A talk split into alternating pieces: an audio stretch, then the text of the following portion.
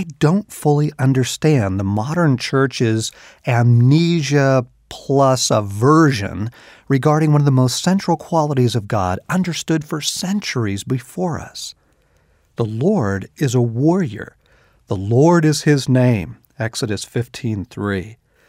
The Lord will march out like a mighty man, like a warrior. He will stir up his zeal with a shout. He will raise the battle cry and will triumph over his enemies. Isaiah 42:13. But the Lord is with me like a mighty warrior, so my persecutors will stumble and not prevail. Jeremiah 20, verse 11.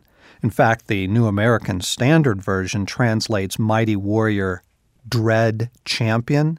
Goliath was a dread champion. The mighty men of David were dread champions. King James has it as mighty, terrible one. Lift up your heads, O you gates, be lifted up, you ancient doors, that the King of glory may come in. Who is this King of glory? The Lord, strong and mighty, the Lord, mighty in battle. Psalm 24, 7 and 8. Our God is a warrior, mighty and terrible in battle, and he leads armies. It is this God that man is made in the image of.